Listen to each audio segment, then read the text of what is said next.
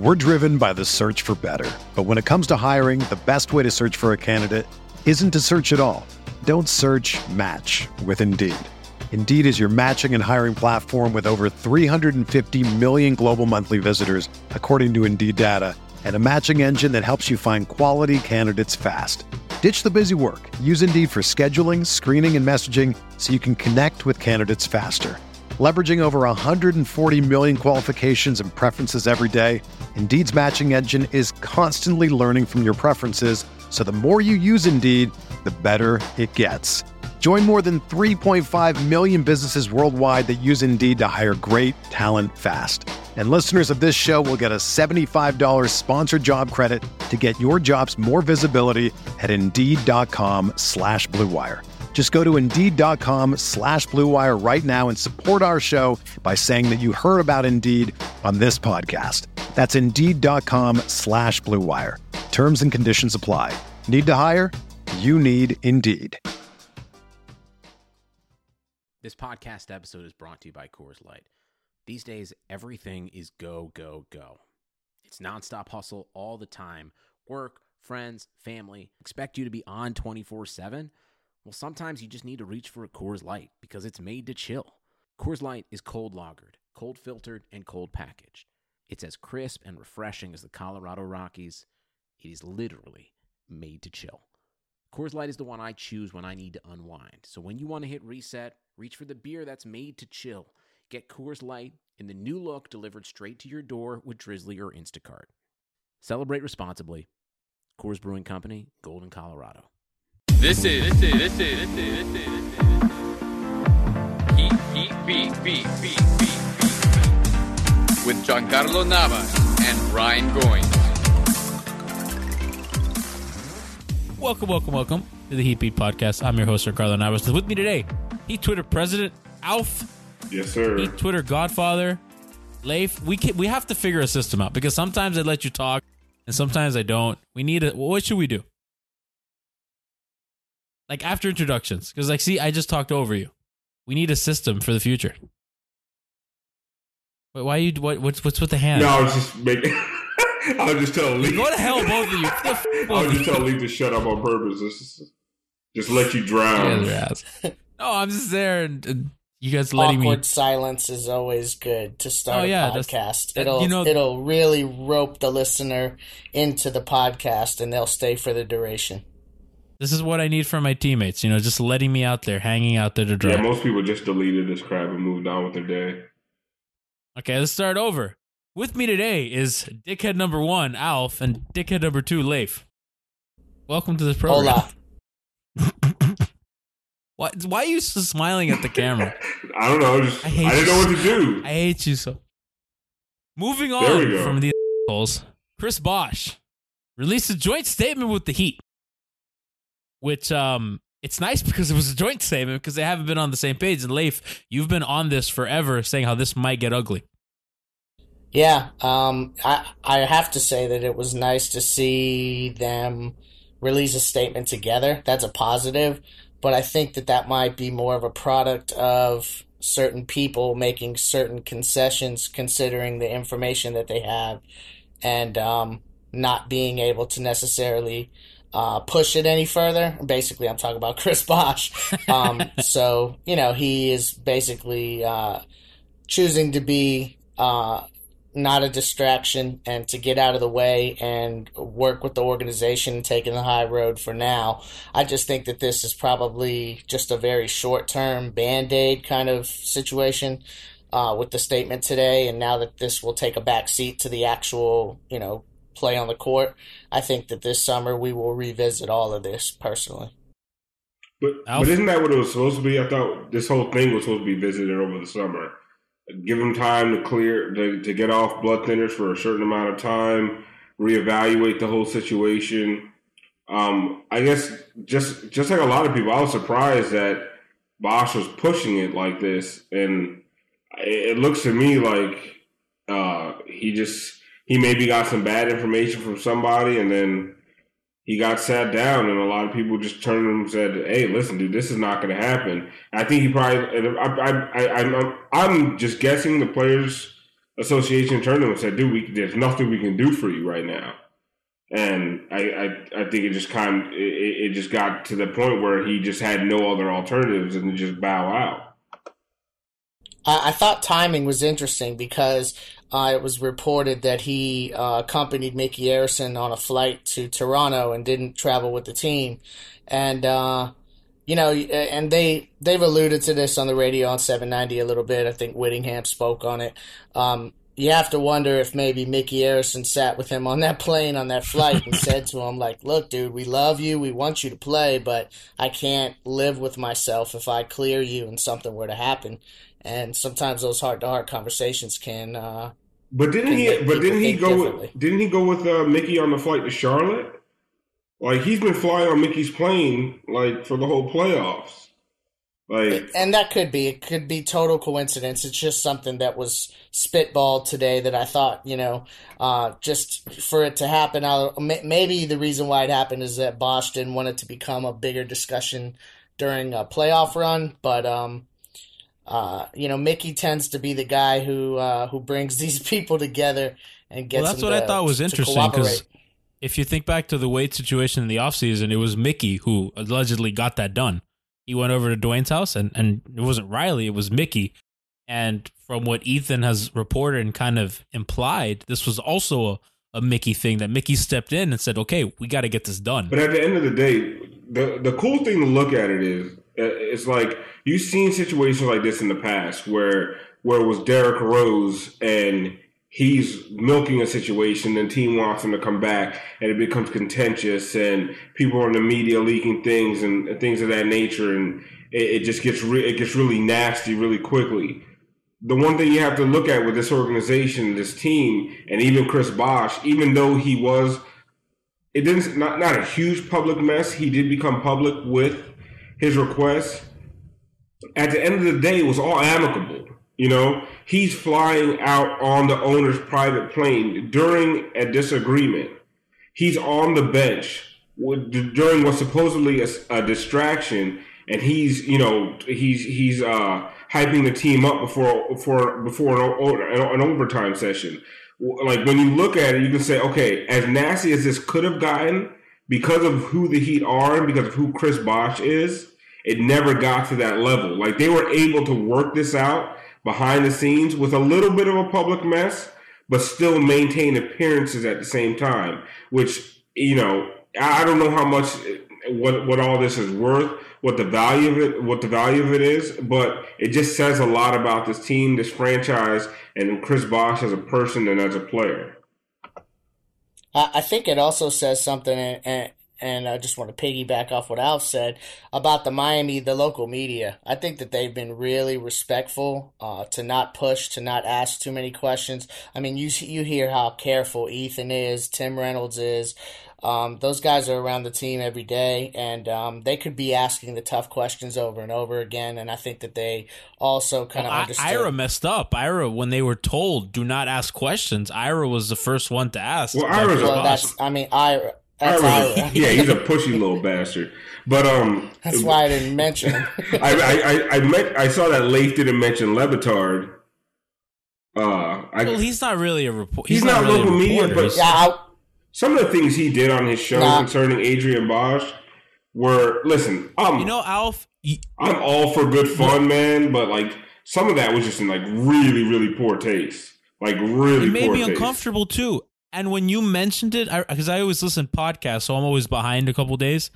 And when you were mentioned, you mentioned it earlier, and then when I finally heard it, I was like, oh, they were just he. The way he was talking about, he spends all of his Dude, money. it was kind of gr- like it was gross. Like w- it was charged language. Yeah. It was weird charged and it language. was and and listen, I Gianni, you're the you're the king of the feminists. It was like it was like sexist. It was just like it was.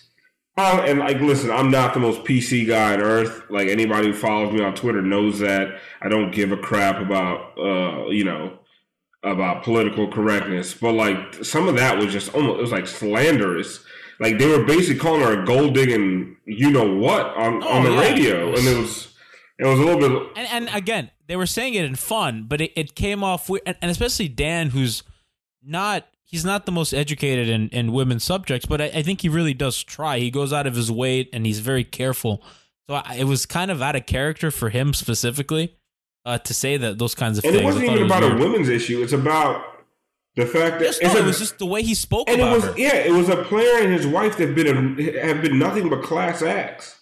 Like you know, for her for for the one for her one public misstep to be wanting her husband to play basketball, and for that to turn her turn into her being a uh, a, a, a gold digging you know whore. Like it, it, was it, it was like whoa, like well, how do we make this leap?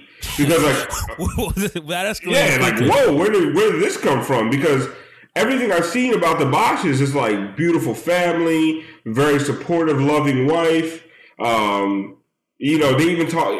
Bosh even talked about uh, in the Ray Allen shot, Game Six, 2013, uh, thinking everything was over, looking over at his at his his wife, and her still being supportive, and him being like, "Oh, she doesn't even understand that it's over," because she is a super supportive wife. And like, like, like, but see, I'm not going to pretend to know more about her than I actually do. And so, for what what they did was, I just I thought was just, I don't know, it just like like like Uh, Gianni said, it made me uncomfortable. I have a sneaky suspicion that Dan knows more than maybe he could necessarily feel comfortable talking about. So instead of just not talking about it at all, he tried to make an attempt to be some level of funny and entertaining, and it went wrong. That's just and that kinda- might be that might be so, but again, it it, it feels. It, it's like Alf said, it has an element of slanderness, slanderousness, uh, making up words here, um, to it. I, that's a, that was a good word. Spell it. Spell Slanderousness. it. I couldn't spell funny today. Jesus. Part time spelling funny, dude. Well, you know, and, and talking about the Chris Bosh, something that I was thinking about a couple days ago. Do you think Miami would want him back? Not not the team, not the guys in the locker room, and not Spoelstra, the organization, as an idea of injecting someone into that lineup when they found something that works. No. Yes, I mean if he if he was healthy, I, I personally think if he if they thought he was healthy enough to play, that they think he's smart enough and he understands the system well talking, enough I'm talking to be dr- Micky, to be I'm talking Riley. I'm not talking the guys in Uh, the locker room. for for them. Well, it depends on what you're like. What you're in what context you're saying. Or do they want him on on the court right now? Yes, but if you're talking about how it impacts that uh, reset of the clock in terms of when his money no, no, no, comes no. off I'm the talking books. about specifically their encore production, which they their their new identity, which they found, and I, I don't I know think if I think they would defer to Spo, quite honestly. Well, You think Spo would want him back? Oh, I think he would Yes. because here's the thing: when you talk about their new identity, and this, I, I, I was arguing with somebody today about this.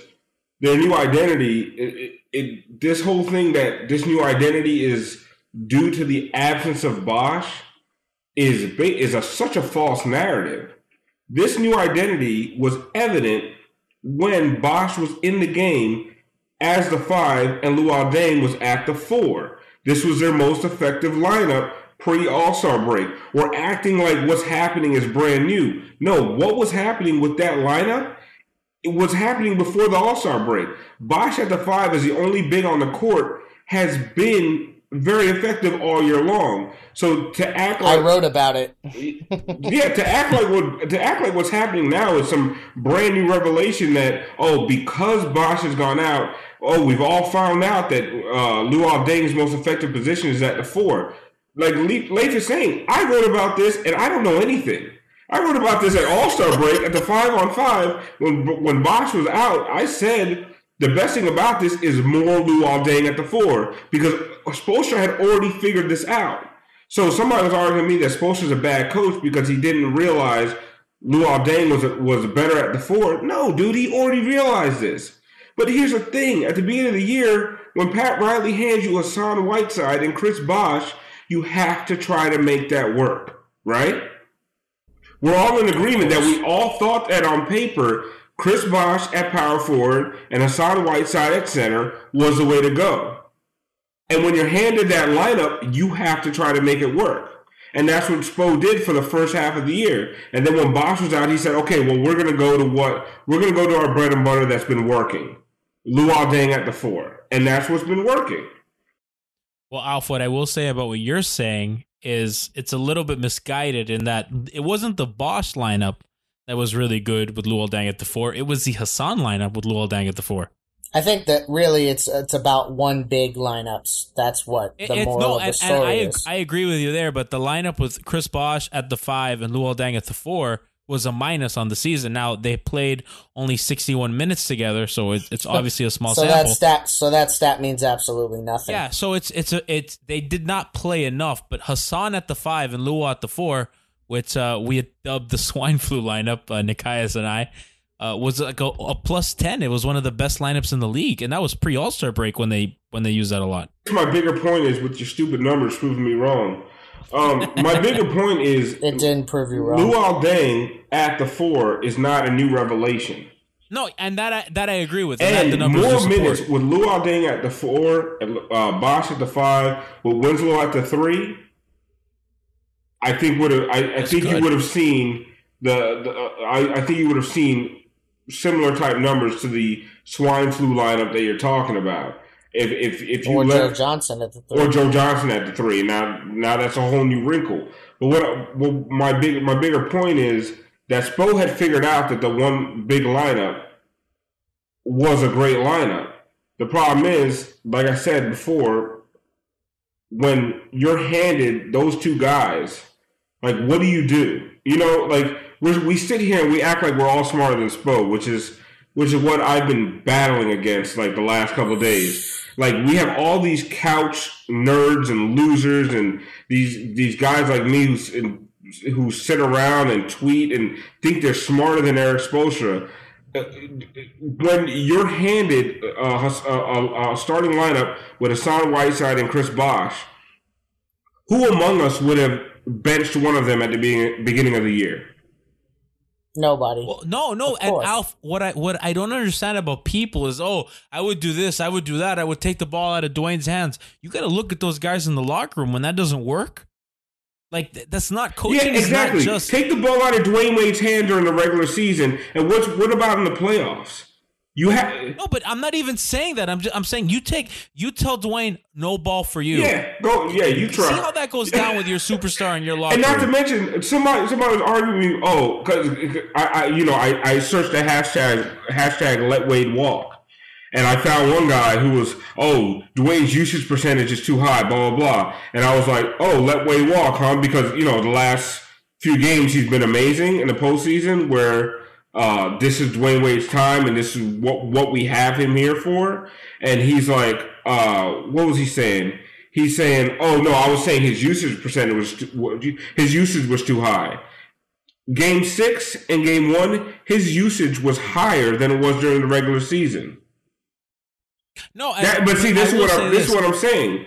Like we we want them to we want we want them to do these things during the regular season, make these decisions, just like you're saying, Gianni, and go in the face of these guys who they have to count on at crunch time, and tell them, Wayne, Dwyane, we want the ball out of your hands. We want you to give it to Dragic.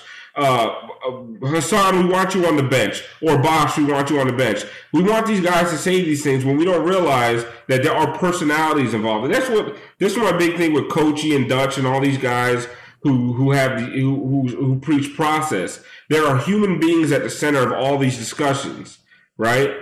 And now when you get to the postseason, when you get to the biggest moments, and your trust in Dwyane Wade all year, even though everybody on the outside, on the periphery, was telling you, giving you all these stats about plus minus net rating, blah, blah, blah, blah, blah, blah, blah, blah.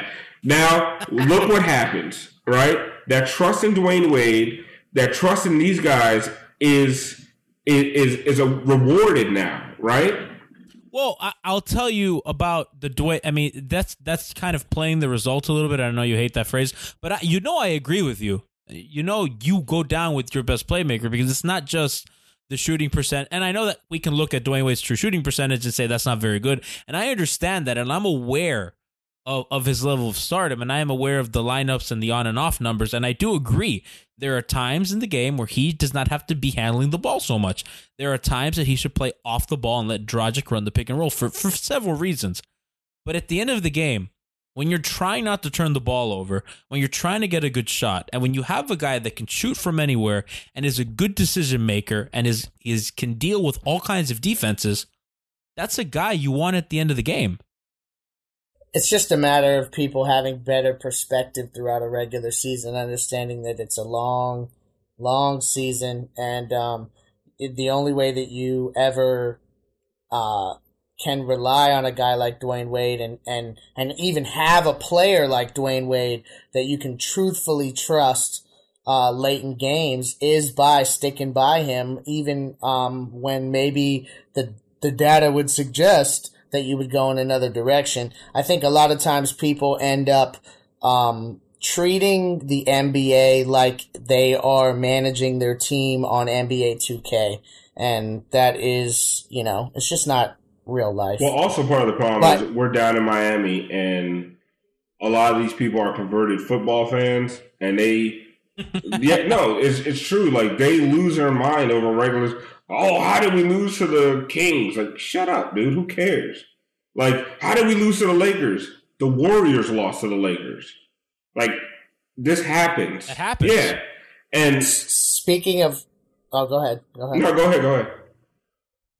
I was gonna say, speaking of how did we lose? Um, when I woke up this morning and got on Twitter, uh, it almost was like, how did we win? And I was, uh, I was really shocked at the reaction to the game one victory, and I wanted to get your guys' opinion on the way that some people that I would consider to be pretty educated, um, level-headed Heat fans reacted Harrison. to Harrison winning. Well, it's just okay. Let me ask you guys this question: When did the paradigm shift where, when you were the road team? In a playoff series, starting game one on the road. At, uh, the like the goal is to go there and get a split, and if you get a split, you should be absolutely elated. And if you win the second game, that's absolute gravy. But you're really not expecting necessarily to win both games. Obviously, when did that shift where we weren't like it? No, it's content with that. It shifted when a bunch of Dolphins fans started watching basketball.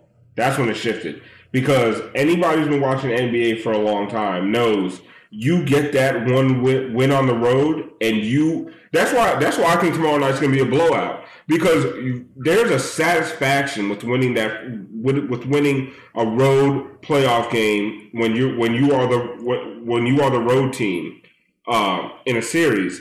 And then you look at the way we won, and everyone's. I mean, I had people telling me that it was Spo's fault that Luol Deng ran across the baseline and didn't know the rules to basketball.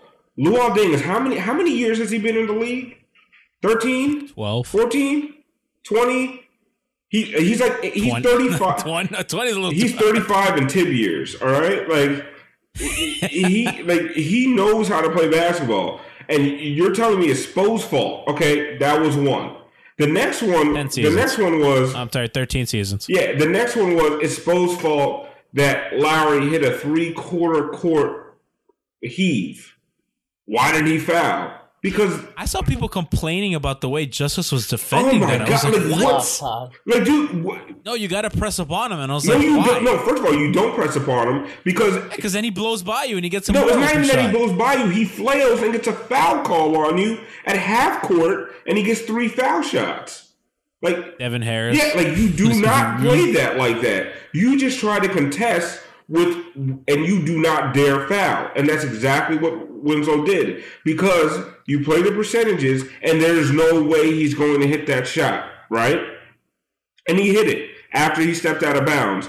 All of this turned into Spo's fault. All of it somehow on my timeline, and my time. No, and then people people complaining about the Joe Johnson being on the floor like he's a good free throw shooter, and you want to slow the game down. See, and I did that. I I, I I I questioned it. And here's the thing: like you can question rotations, you can question certain things, and say I don't understand why this is happening. But at the end of the day, you defer to the guy who spent his life as a, learning how to be a basketball coach. You defer to the, Pat Riley, who trusts Erik Spoelstra to run this team. So at the same time, where I didn't understand why we weren't going offense defense, now then it was explained to me, well, well, Alf, you don't want to keep using your timeouts to go offense defense. Oh yeah, I'm a dumbass, and Erik Spoelstra's a lot smarter than me. I would have I would have burned my timeouts with four minutes left going offense defense. That's why I'm rebounding as well. You want you want a bigger guard into rebound. You want a guy who can shoot free throws. Another ball handler on the floor. Like there's so many reasons for him to be out there. Yeah, but I and everybody's. But, but Gianni, I'm a dumbass.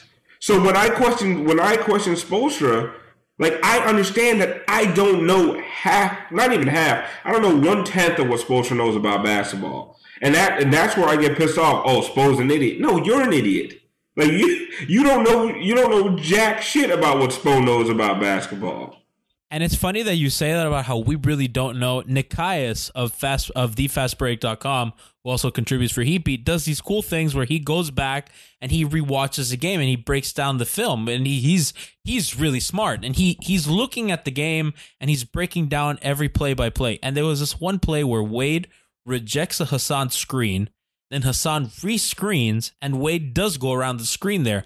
And he was explaining how Wade rejecting the original pick threw Valanciunas off position, which allowed Dragic to leak into the corner. It's like, who thinks of that? We're not watching the game that closely, but they yeah. are. No. Like, we need to see that on film and somebody explain it to us. Like, that's basketball. You know, we could say that it's a simple sport, but it has its intricacies. For sure. And, and I think that I want to, I guess, and I mentioned this on my timeline, but I should probably reiterate that, uh, I don't think that we shouldn't be necessarily raising questions about rotations, coaching, plays, um, things like that. I'm not saying that like, uh, you can never, um, say bad things about Spo or about the team. Um, I, I just think it's a little weird to, um, to win a game one on the road in the semifinals and steal home court, especially coming back from that shot that went in. Like that is and when a you're a bad punch. road team, the Heat are yeah, man. like team. that might be the only. Like we may not have another shot at winning a game in Toronto, so that might be the one that you need. And to immediately go to like, and Harrison said this, um, like it felt like a very lossy win like, I just feel like that's such a weird way of processing that we just stole game one. Yeah. So like that's where but that's, like, all of this other stuff gets thrown out the window to me and I start to like think about like like that's such a weird way of of digesting heat basketball. I don't know, it's just different. That's the big three effect on this fan base. Like no win is good enough. You know what I mean? Like you know, you have to be everything has to be dominant, dominant, dominant. And even if you look at the only reason we went to OT is because of a bonehead move by Luol Deng. They scored seven points in twelve seconds. Bonehead, when does that happen? A bonehead move by Luol Deng, right? And then a miss. Uh, the the referees miss that Lowry stepped on the line. That's why we went to overtime. So, but but because Lowry hits a three quarter court shot, right?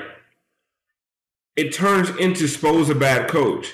And like everyone says that I play the result. No, no. That is playing the result. Because if Luol Deng just inbounded the ball naturally, right? And didn't mess that up. And if they called Kyle Lowry out of bounds, Spo's a fine coach. But because of a, a, a three quarter court heave and a bonehead play by Luol Deng, now Spo's a bad coach, right? That's, that's what I'm talking about. It doesn't make any sense. And if you look at if if you watched yesterday, you saw the way people reacted to Joe Johnson switch by minute to minute. Like one minute, including you. oh, I got mad, but uh, I wasn't like, oh, we should have never signed Joe. We should have never signed. People like we should have never signed Joe Johnson. He's a complete waste of a roster spot. Why isn't Dorell Wright playing? Like those people like i want to choke them. Like i want i want to i want to i want like there would be nothing better in my life than to put my hands around their neck and watch them stop breathing air. Like put Dorell Wright in. Like you i love this imagery. you genius Like you are a genius. Put Dorell Wright in. My God, how come nobody's thought of that? What is Keith Smart doing on the bench? Like, why isn't he telling Spo to put freaking Dorell Wright in? Like the out of shape dude that was balling out in China. Like, why isn't Dorell Wright in the He game? He wasn't even balling out in Yeah, China. he was scoring 25 a game in China. I could score 25 a game in? China. I think it was like 25 but I or 26. his- Dude, I could His ball. percentages were way down. Oh, but um, Let me ball just- out. In, just I be could careful. ball out in China, dude. Watch. Uh, let, let me be clear that um, I don't want to lump because I mentioned Harrison specifically about saying No, it I want to lump lossy him in. He was mean to me no, this morning. No, I, I don't want to lump him in with uh, with the Dorell Wright um, crowd or whatever crowd that we're alluding to there. Um, you know, like I usually agree with most of what Harrison says. I, you know, he, he, there's no beef, nothing like that. Uh, it's just it was a weird thing when I logged on and saw the reaction. Also, a cat named T Shields too was really going in on Spo, and I just I just found it to be a super bizarre Oh wait, way was that the guy who called us a struggling blog? No, that was Tommy Aether. Aether. Yeah, no, is that's that another guy? cat. Yeah, he came at me. I, I follow him. I don't know much about him. I didn't see that he said that because had I seen that, I would have reacted immediately. He's I like, still- oh, I something still may go back and actually react to that um, for the record, but uh, anyway, I you, just I just want to make sure Harrison knows it's all love, and he ain't here to defend himself. So, um, no, no, it's not all love. Harrison took me to a racist bar in Davie. So I'm going to tell Harrison straight I up. ain't, I ain't got That nothing is to a do true story. Alf, could you tell the people what happened when you walked in that bar? What, what happened? Explain The to us. How everybody just the turned music to look stopped. Uh, this, they stopped riding the mechanical bull. Um, like everyone stopped square dancing. It was just everyone turned and looked at me. The bartender told me, "You ain't from around here, boy." It was just weird. Somebody called me a porch Wow. something. It was just, it was very uncomfortable. Um, I feared for my life. Your poor cousin and your Ah, friend. yeah. Then I invite my cousin and my friend, thinking, "Oh, you know, Harrison wouldn't steer me wrong." Harrison is, and we're talking about Harrison Cytryn, uh, contributor to Heat Beat and uh, part-time races. Um, At H L C Y T R Y. yeah, I felt like he wouldn't steer me wrong. I invite family, not just friends, family and Family. friends to this establishment. You've been you've been through a lot with him. Yeah, It's a close family. Yeah, no, he like, and I, I, bring them to this establishment, and for us to be treated the way we were, like we ordered uh, Philly cheesesteaks, they just brought us fried chicken and watermelon. It was just very, it was very uh, offensive. It was, it, it, it was, but, but what you know, I I don't blame Harrison. You know, Harrison lives a very sheltered life. He plays polo on the weekends in Wellington. He he just doesn't understand the struggle of the black community.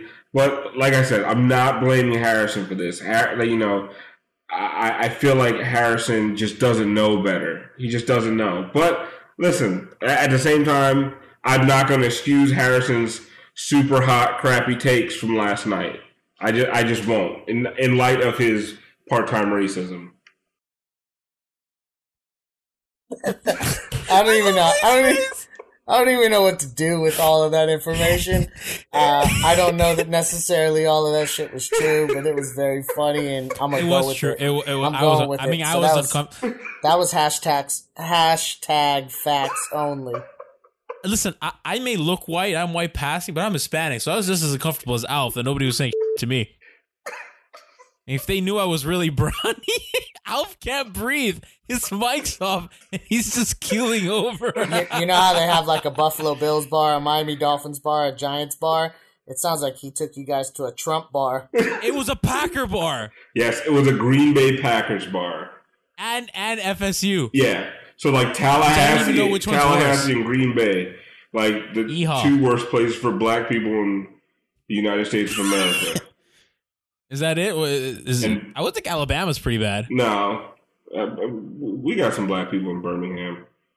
No, I know, but We it's just they're not treated well. They're there. It's That's not like they accurate. were. I live on. I live in South Carolina, man. Y'all don't even know, dog. That went off the rails. Oh my god! that escalated so good. God, you Good got- luck editing this, Brian. And then the problem is, you guys just let me keep going, and don't no, because it was hilarious. don't let me do that. It's bad. No, we have you to have let you to do stop that. me. Okay, I have a fun topic, and this is something I've been wanting to talk about because I've been I've been bouncing this idea off my friends, and they think I'm crazy. I low key, I say I high key think. Well, I, I guess first people romanticize '90s basketball in a way that I don't understand.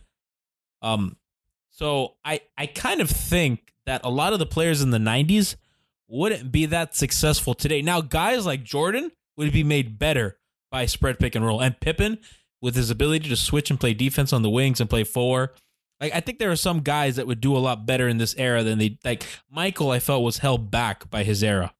Uh, but guys like Ewing and Malone, I feel in this era See, it's not be so bad defensively. it's not even Ewing Malone. No, I wouldn't even go. Oh, Leif's face, dude! Look at your No, you- Well, no, no, I, I don't disagree with you, but uh, I'll let Alf go first. no, I, I, say it's what not the say. Ewings and Malones, right? The the elite of the elite will always be elite. No, they're gonna be good, but, But they won't be as It's good. you know what it is? It's, what I'm it's the. Charles Oakleys. Like it's the it's it's it's like the PJ mid- Browns. the PJ Br- like PJ. Who would PJ Brown guard in today's NBA? Well, I mean, he could guard fives, but it would just be um, a totally different game. Like he'd, I be get Kendrick, you, he'd be Kendrick Perkins. No, he'd be a slower uh, Tristan. not, Better, no, not better, he'd be a slower better. Tristan Thompson. Like that's the kind of player to be. A slower, Tri- and he wouldn't be able to offensive rebound like Tristan can.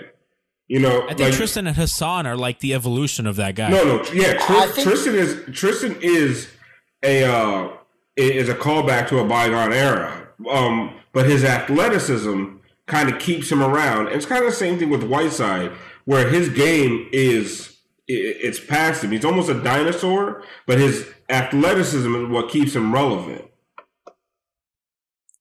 with '90s basketball, this is the thing that most people, um, I feel like they romanticize about it, um, because of the Jordan era and because of certain highlights of certain players, Hakeem doing what he did, um, even some of the Shaq and Penny stuff, um, but it was a different game. Like it's so funny when you see games played into the 80s right now or competitive playoff games that are just ugly to watch. Like even last night's game between the Raptors and the Heat.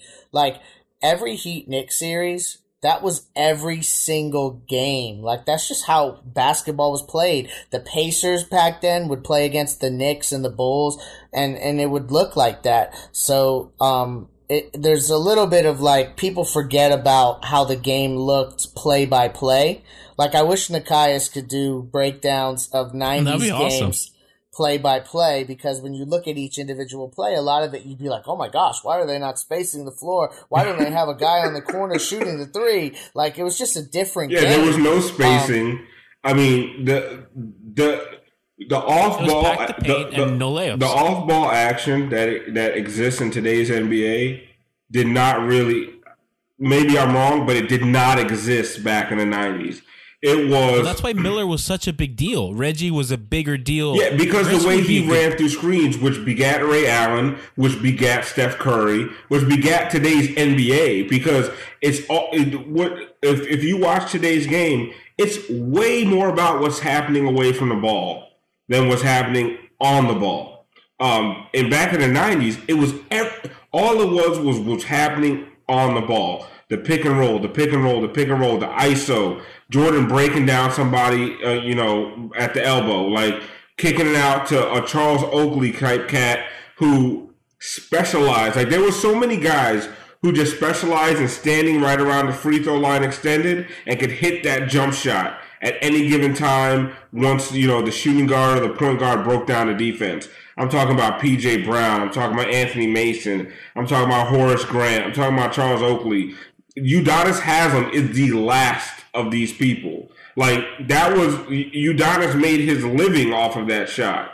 Um, but that is not what happened. Like you know, if you have your power forward sitting right there in the middle of the floor like that, just you know, basically camping out at free throw line extended. Now we're going to look at your offense and say, what is this prehistoric nonsense that you're playing? You're you're clogging up the middle, um, which is why I do harken back to the '90s. I do uh, appreciate the physicality. I miss some of that. Like I miss some of that just hard nose. Like there are no layups. Um, I miss like r- guys like Reggie Miller just getting rocked thinking they can come in for a layup. Like that's why when people say Steph, Fights. yeah, fights. I like people like when people say Steph Curry couldn't have uh, survived in the '90s. It's true, right? Because in the '90s, I don't know about no, that. in the Alf. '90s they would have destroyed. Like they would have just sent an Anthony Mason type type dude out there and just clothesline him. Like that's what this is what they would have done. Now, is it because of his skill level? No, his skill level. He would have been. He still would have been really good in the no, 90s. he, they I, have. I agree. I, he would have adjusted. I mean, he could have gotten punched in the mouth. But and, you know, what what the difference between the difference between him if if he's in the '90s, he would not be the ball handler. He would be standing see, in the corner. in, He'd yeah, but in the '90s, if he shot 11 threes in a game, they would have sat his ass on the bench. But he would have made half. But it doesn't them. matter if he shot. This is the thing. The thinking. I- I'm not saying that it's better. It was a bad brand of basketball sometimes that wouldn't let a guy like Steph right. Curry flourish. Here's a, I- I'm not saying that Steph Curry couldn't survive in the 90s because he wasn't good enough. I'm saying that n- basketball in the 90s wasn't good enough to let Curry survive. Because what they would have done is they would have sent a goon out there that the first time Steph Curry went into the went inside, they would have just destroyed his ass, right? And then if You don't you don't think he would have if if he had grown up in that era? You don't think he would have adjusted? adjusted how to getting fucking clotheslined, like he's I mean, but Stock, Stockton was a guy who's small and penetrated a lot. You know, no, and you, you Isaiah could be Thomas right is another that. small guard. I mean, Like- I, I think I think the transcendent players of either era would have adjusted had they grown up in that, um, and they had that in, ingrained in their DNA, in their basketball DNA from day one. That that's the way that the game was played. Just as like I think in today's game, you look at guys like Tim Hardaway, Rod Strickland. Those guys would have been awesome point guards in today's game with the amount of space that they would have had to work with. Yeah. I think that I think that you could say the reverse But about that's- guys. but that's what I'm saying, Leif, like- things. Steph Curry would not have been allowed to be as to be great in the '90s. It's not because of Steph Curry. It's because of basketball in the '90s. Because of coaching in the '90s. Because if he went out there and he shot four threes and missed all three, they would have put him on the bench. And you, we all know How that. often does he- Like you weren't like nobody was allowed to shoot that many threes in a game. So nowadays No, I, I, he misses I, his. I understand what you're saying. I I do get what you're saying, but in terms of in terms of a guy going out there to, to try to hurt him, I, I just think that he'd be able to overcome that by adjusting, by going through picks, by shoot because he has such a quick release. I just think that three point shooters in the '90s were, um, they were specifically uh very uh uh they it was like a niche skill set that was used Tim to create. It, well, it was just basically because you had so many good big men that like you needed the three point shooter to be a threat to try to get teams to not double your your your David Robinson, Patrick Ewing, Alonzo Mourning center, so or Karl Malone kind of player. So like it, when you were a three point shooter in that era, you immediately got boxed into being a specialty player, not a Steph Curry all world player. Um, I don't know. I think he would have adjusted and played I, I great. think that's an interesting perspective from Alf that he just wouldn't have been allowed to exist. That's because of the that's what I'm saying. Constructive. Like, if you look at the the, the three point shooters of the '90s, Dennis Scott, um, Tim Legler, like they were just seen as like Glenn un- Rice. You were just, but see, Glenn Rice was but, but Glenn did other things. see his, a guy like Glenn Rice in today's NBA would be better than he was in the '90s because they would have just said, "Glenn, shoot from wherever you are on the floor, Stretch shoot, four." shoot." Oh, he would have been he would have he would have been a stretch forward. He and he'd been fantastic. It's like Larry Bird. How about Mashburn as a stretch no, four? but I can agree that that Steph would be less effective, but I still think he'd be Oh, good. he'd be good. I'm just saying he wouldn't be great. He wouldn't be a superstar. I'm talking like La- That's my argument with Michael. That I think Michael's time held him Oh, back so from being I even think, better. But see, like to me, a guy like Larry Bird t- in today's NBA, the way he shot the basketball, when and if you just said Larry, like you would have carte blanche to shoot from three all day long, and the way that he could create off the dribble, the way that he could pass. The way that he could create for other players, I think Larry Bird would be better in today's NBA than he was in the '80s. See the thing, I agree, and Magic, by the way. Oh, magic. I mean, my gosh. Imagine Magic in the spread pick and roll. Yeah, I, I think I, I, Magic transcends time. Um, As a fu- he he he's how tall was he? six nine, but see, 6'9". they wouldn't. I mean, he be he's LeBron and they would running pick and roll. Yeah, but he can't. Sh- he can't shoot like LeBron. Shoot. Like LeBron when he when LeBron had his best shooting, like Magic was never a shooter like that. Um, I think they would have. I think in today's NBA, they probably would have put, put Magic as a power forward and just. Complete- He'd be Draymond Green, maybe. Like they would have just, but he couldn't defend. I mean, do you know how do you know how deadly that would be? oh, but see, Thought that'd of be that, crazy. and I didn't say it out loud because I was afraid of the ramifications that would come But behind no, but saying that he- Magic Johnson would that's- be. But he is no, but Draymond. see, that is exactly he would be Draymond Green. If you think about it, with with a with a better handle, uh, better passing ability, which is which is, I mean, Draymond has a great passing ability, but he ain't Magic. But could you? Can you imagine Magic setting the pick, rolling, and then once he catches the ball, but who could? But all the threats. what point guards can Magic guard? Oh, today? Yeah, Magic can't. Magic. Well, that, that's interesting though because like th- this is another thing to think about with '90s Lowry basketball. last night, maybe. yeah, Lowry. 80s he would shut Lowry's ass 80s down. and 90s basketball, the hand checking allowed guys that were not as quick, that didn't have lateral quickness, that weren't as good uh, on ball defenders. Hand checking allowed you to get a guy to slow down, get a guy uncomfortable, move him from his spots.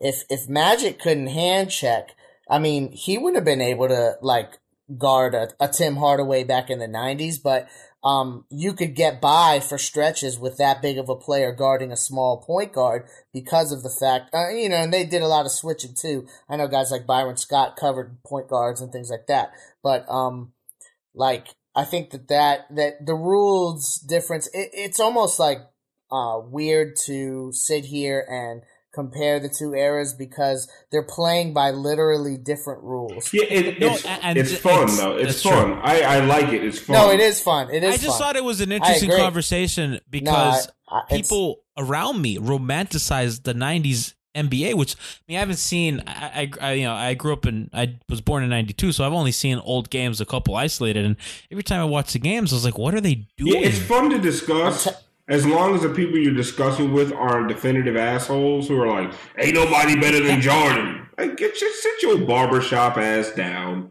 Like, uh, understand that things change. Like, like we like we're sitting here having a discussion where we're saying certain guys have been better now and less effective then. Like it's it's a nuanced discussion that we can have, but like you can't go into a barbershop right now and say LeBron James is better than Michael Jordan ever was without getting run out of there with you know with clippers, you know people trying to stab you with scissors and Or they- and spray you with or they mess up alcohol your and tea tree oil.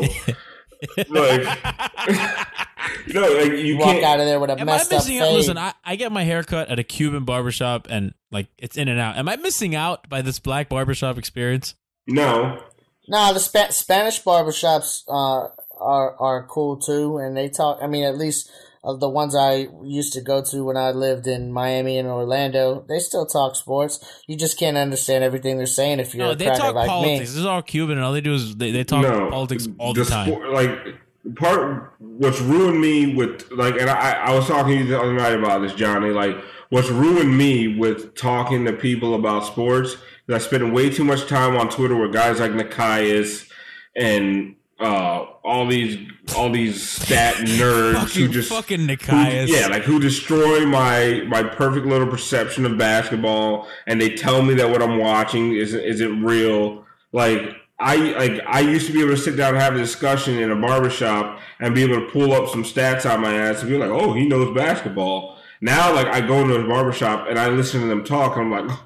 "Hmm, Nekias wouldn't agree with any of this crap. Like I, I scoff. You're the you're the stat guy with your Yeah, I am the stat guy. Then I come on with you guys, and I'm like, I'm like the caveman. Oh, field goal percentage, stat. good. Ah, points per I game. I can so relate to that, Alf, because like all of my homies that I've known my whole life, my best friends, they all come to me for everything, perspective, stats, otherwise for Miami Heat. And and I do have, you know, I, I whatever you can call me arrogant, but I have a perspective that I feel is worthy of listening to, listening to. But um, I'm not stats guy either. That's why we pay funny- you the big bucks, Leif. Yeah, well, no, it's just I, I'm not the stats guy. I'm not the plus minus net rating. This lineup with this lineup and this, you know, like last night, Nekias said something about the Heat should be uh, extremely scared because of the lineup change because that Powell guy was going to start. and then I see Wade just cooking him all night, and I'm thinking Oh to myself, God. like maybe like every little move should not be dissected to that degree. So it's just a difference in the way that we watch the games, but I'm neither is right you or wrong. I said that, Leif, because I remembered when uh, when Steve Clifford started Kaminsky, and everybody went to go look at the lineups in the regular season that against the Heat, and obviously we're dealing with small samples. The Kaminsky Jefferson lineups were terrible, terrible. Yeah, they were like minus twenty None per of- it doesn't possessions. mean anything, you know. Uh, yeah, and I, I think that we kind of forget when we deal with these numbers so often that I think what, what it- not just sample, but things change. and what we forget is like situational, right? Like I was like Exactly. like like last night at the end of the game, the Heat stopped moving the basketball and went ISO heavy, and everyone's like, "Why are they moving the ball? Push it, push the pace." And it's like, wh- why would you push the pace? The Raptors couldn't do anything in the half court, anything. and you have the lead. Yeah, you Did you see? You had an did you eight see point, what Miami? They had like an eight to twelve point lead the whole like the last five minutes. Why would you push anything? They they purposely gave the ball to Wade, Dragic, or Joe Johnson and said, "You pound that ball till about eight to seven seconds left in the shot clock and make try to make something happen." Why? Because they knew on the other end of the court they could stop the Raptors in the half court. But once you start pushing the ball and we have a couple misses, now now it becomes now we're, we're running back and forth, and the Raptors in in a, in a short shot clock and in in the open court are a lot better than they are in a slow down half court offense.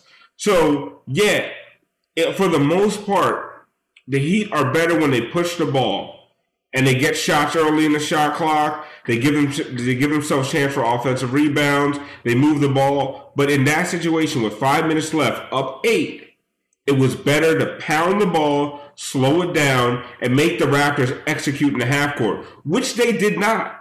They didn't ex- execute in the half court at the end of the game. You know what happened? Luol Deng ran across the baseline on an inbounds play, and Kyle Lowry hit a three quarters court three quarters court shot. Joe Johnson missed a free throw, and Hassan missed a free throw, and and Josh Richardson surprisingly made both. Hassan missing Hassan making one out of two. And I know this sounds counterintuitive, but for him in his enough, first clutch free throw line experience as a seven footer to make one out of two, It could have been worse. oh, it was huge. Because not only did he he made the second one, which has a lot more pressure to make the second one after you miss the first one. and it's more important in those situations. It's way more important because you let them get an offensive rebound. Now it's a free for all. Not offense. I mean def- defensive rebound. Now it's a free for all. Everyone's scrambling. They got more time. They have the ball maybe at the free throw line a little bit uh, extended. Now uh, you know the, everything you don't get the chance to make the inbound difficult. Exactly. No timeouts. So for him to make that second free throw, I know he missed the first one, but this is what I'm talking about with perspective. Like, oh, that was that Hassan messed up by missing that first free throw. Dude, he's a seven footer who could be- who was like what was he shooting forty percent at the beginning of the year? For him to step to the line at a big moment and hit one out of two was huge. Like, and I, for the coaches to trust him to have him in the game and rebound, Hey, knowing very well. Thank you, because DeAndre. Jordan would have been on the bench. What's the other big stiff from Detroit? Uh, Um, Drummond. yeah, Drummond. His ass. Hey, that's your brother. That's your brother, dude. My brother in hairy arms until he shaved him. Yes. He's dead to me. Hey, so I have an I have an interesting thing to uh to think about. What if Oh, we what- what if we win game two? Well, then they go home up two games to none, which is very possible. Actually, what if? Well, I, I guess there's, there's no point of this conversation because Atlanta's getting waxed right now. But I was thinking it'd be funny if Atlanta were to beat the Cavs Oh, that'd be terrible. Not gonna happen. and Miami were to. Would you rather play the? Would you rather play Atlanta or Cleveland? I'd rather play Cleveland because we're not beating Golden State anyway. Uh, yeah, I'd rather play uh, Atlanta because being in the finals is fun. I, I, so so I'm I'm probably 75 whatever 25 on this like I want the chance to play against the Cavs, even though I, I, I think that we would be underdogs and it would be a tough series to win because I feel like they are right now hitting their three point shots. I like a lot of people are saying they're hitting their stride and they're playing better. I don't agree with that necessarily. I just think they're making three point shots, J.R. which Smith makes is this like a lot prettier. today. Um, but you know, I will say this about if we got the chance to play Atlanta, if you get to the finals with this team minus Bosh, that's a huge accomplishment. Uh, but regardless of that, I want Cleveland, I want LeBron, and we'll live with the results. You know, I was talking to a friend of mine before I came on here. We, they're they're they're Laker fan, they're Kobe fans, and um, we were talking about how is Dwyane kind of becoming not Kobe, but in like that elder state, like the last, the the the next legendary player to retire. I, I guess probably Dirk, right? But I think Dwyane is more popular. Yeah, Dwyane is the last of his kind, kind of. Um, But I mean, like just this player who has this, who kind of transcended sport, kind of like Kobe did. I, I don't is well, Wade th- that this or playoffs has helped with that because I think that there was a lot of doubt um, about what he can do without having a super team, without having Shaq, blah blah blah nonsense. You know that all that nonsense that people talk about, and seeing him come up in these big moments, you're almost seeing like the legend of Dwyane Wade move into a next tier.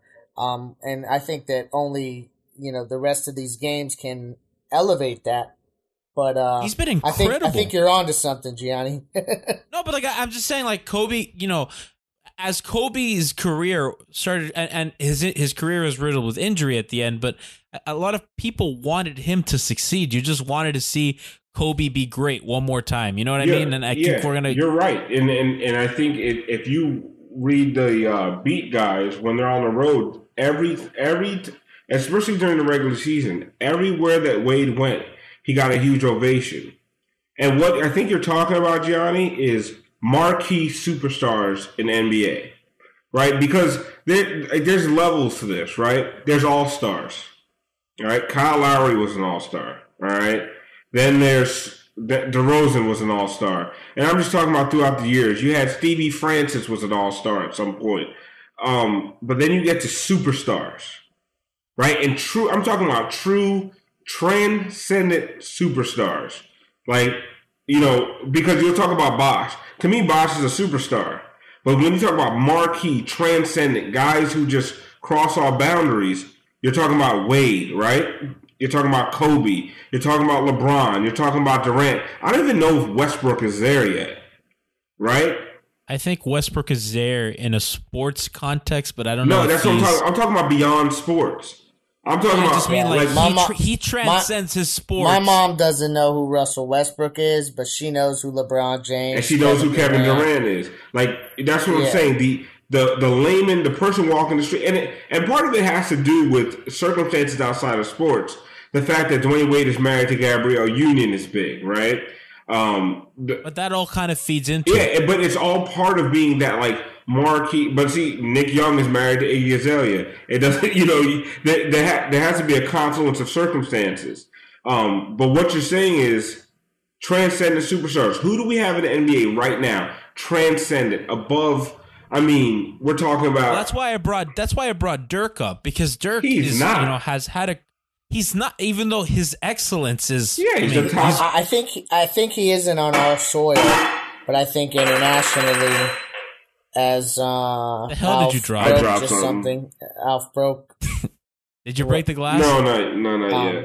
I need a couple more drinks. Not I yet. need a couple more drinks for that. No, go ahead. Yeah. No, I was just I was saying I don't know that Dirk is that here because there's also like this is something that uh, needs to be uh, factored in when you talk about transcendent superstars and the opportunities that present themselves with those guys.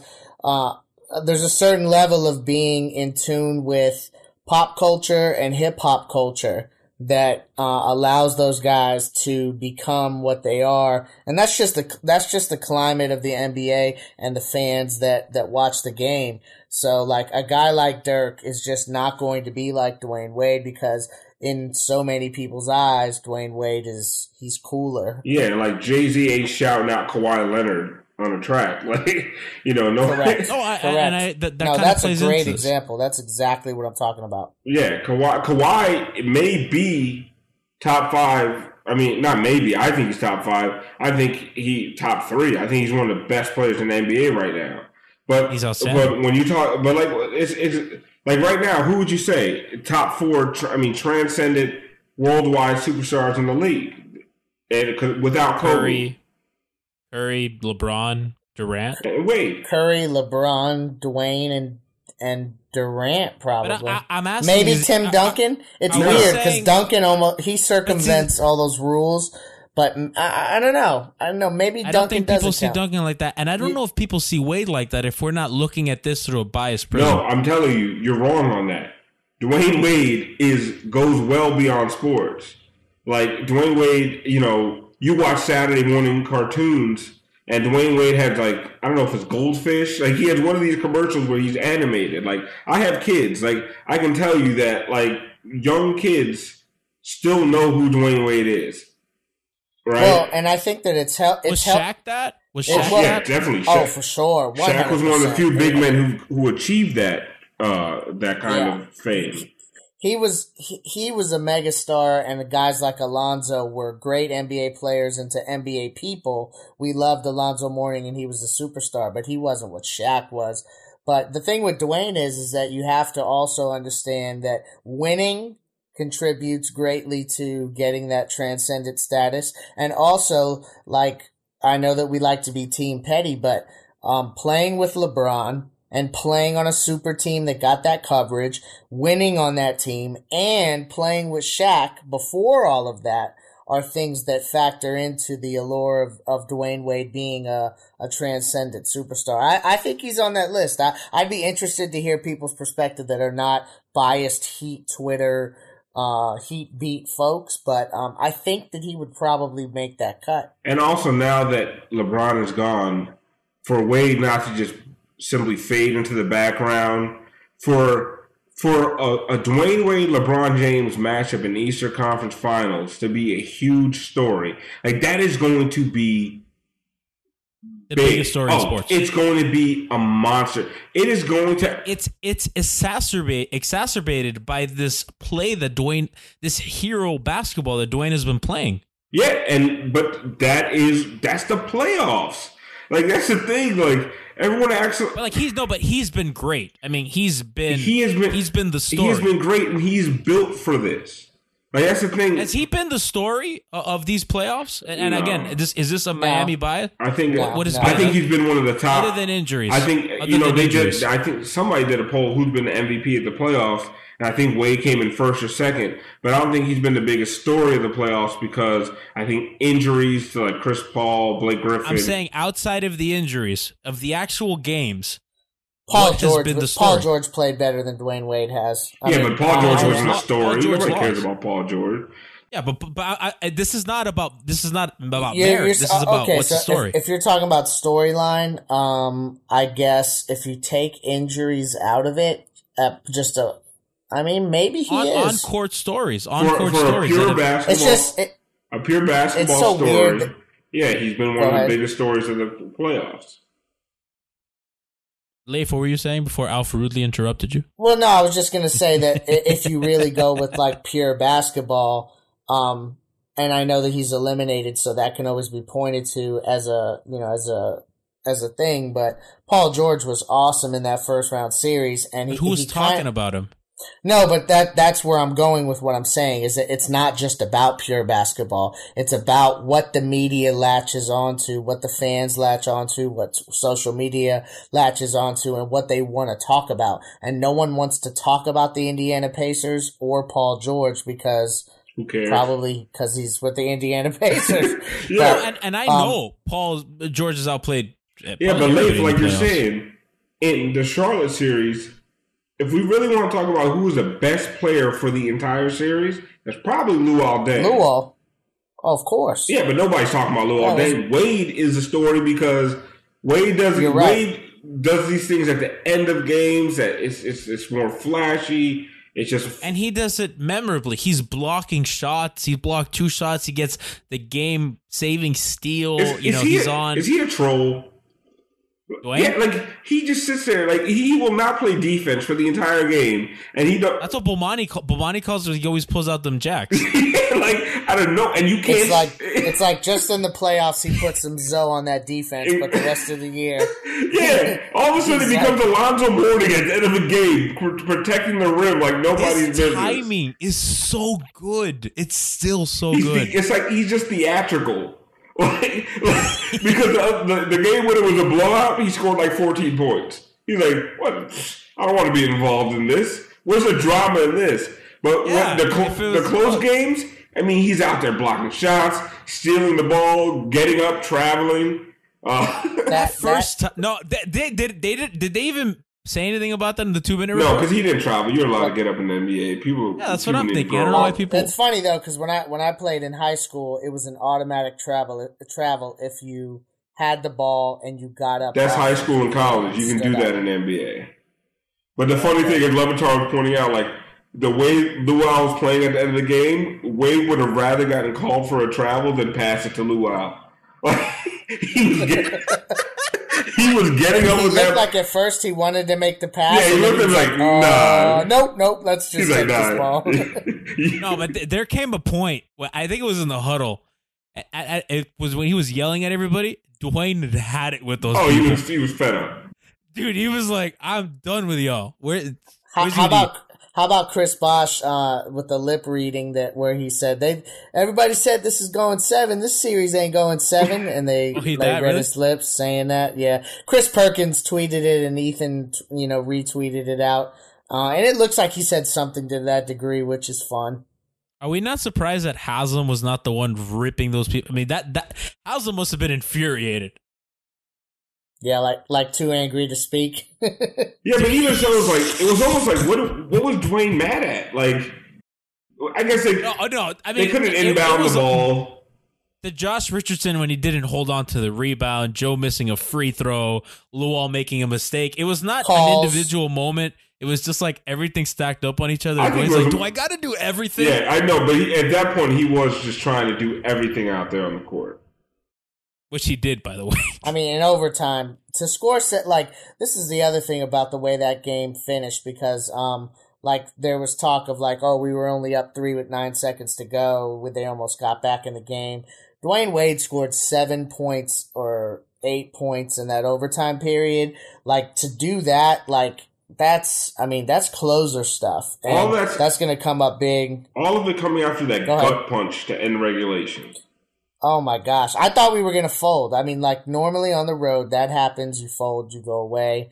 You, you know, like you, you don't come back from that. And, uh, we had like kind of a little bit of a, of a Spurs moment in terms of, uh, coming back from. Dude, yeah, I thought it was going to be. I thought it was going to be the Spurs. Like how they didn't fold in the in the overtime after the Ray Allen shot, but it was almost like a foregone conclusion. Like that game was over, and I and the Spurs were battling, and I didn't. Even, I wasn't even stressed in overtime after Ray Allen hit that shot because I was like, after that shot, the Spurs can't come back.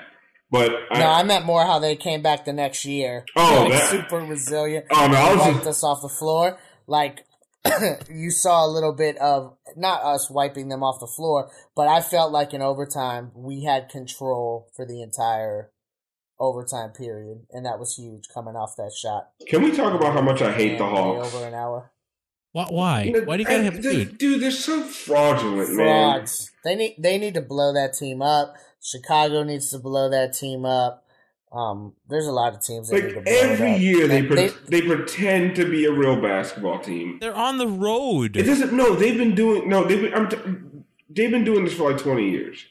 Like, they they pretend to be a real basketball team. They get into the playoffs, and like, I was watching. I, I like I walked away, and they were up. They were down by like 22 with like seven minutes left in the second quarter.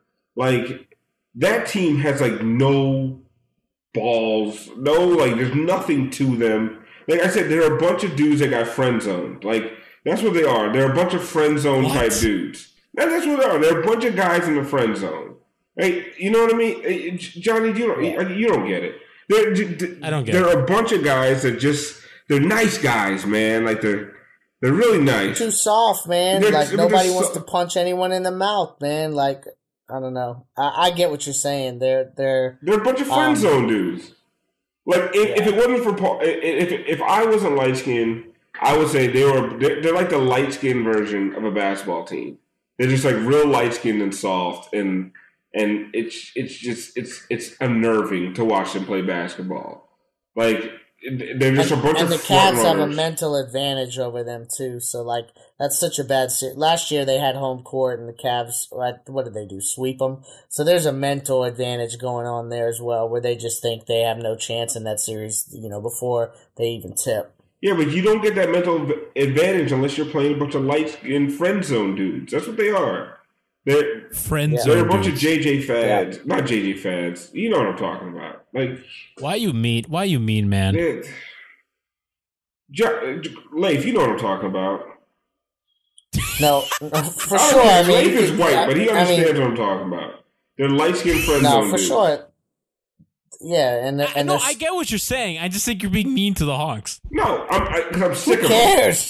Dude, I'm sick of them. I'm sick of them being. Gianni Gianni is the mean police. He always No, is it's just looking out Hawks, for the person who's be, who's getting the Yeah. whoever. If you're being mean to them, he, Gianni will come. Poor to, he- Atlanta. He, saves them.